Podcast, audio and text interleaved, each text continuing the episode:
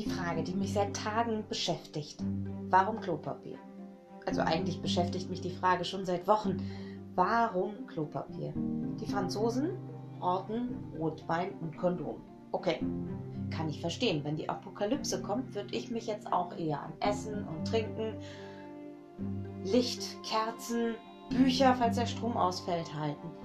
Warum Klopapier? Bietet es irgendwie auch eine Art Sicherheit? Bauen sich die Deutschen aus Klopapier irgendwelche Dinge, damit sie sich sicher fühlen? Ist das Klopapier die Waffe im Kampf gegen Zombies, wenn jetzt die Zombie-Apokalypse kommt?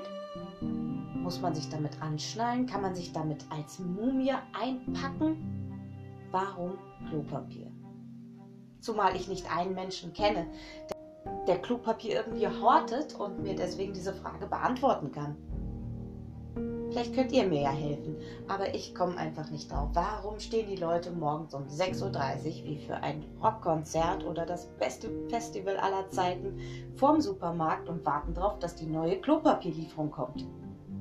Meine Schwester kriegt seit Wochen Spenden von allen möglichen Arbeitskollegen, die noch irgendwo eine Rolle über haben und abtreten können, weil sie kein Klopapier mehr kaufen kann.